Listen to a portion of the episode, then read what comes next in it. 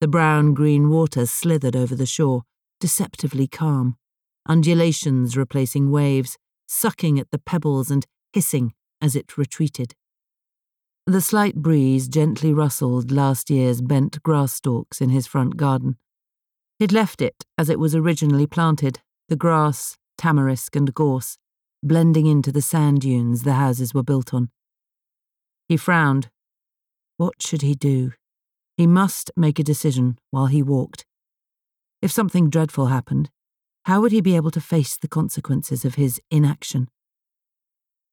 He turned away from the sea, walked down the dunes past South Cottages, crossed the road leading to Aldeburgh, and stood near the boathouse looking over the wide waters of the mere.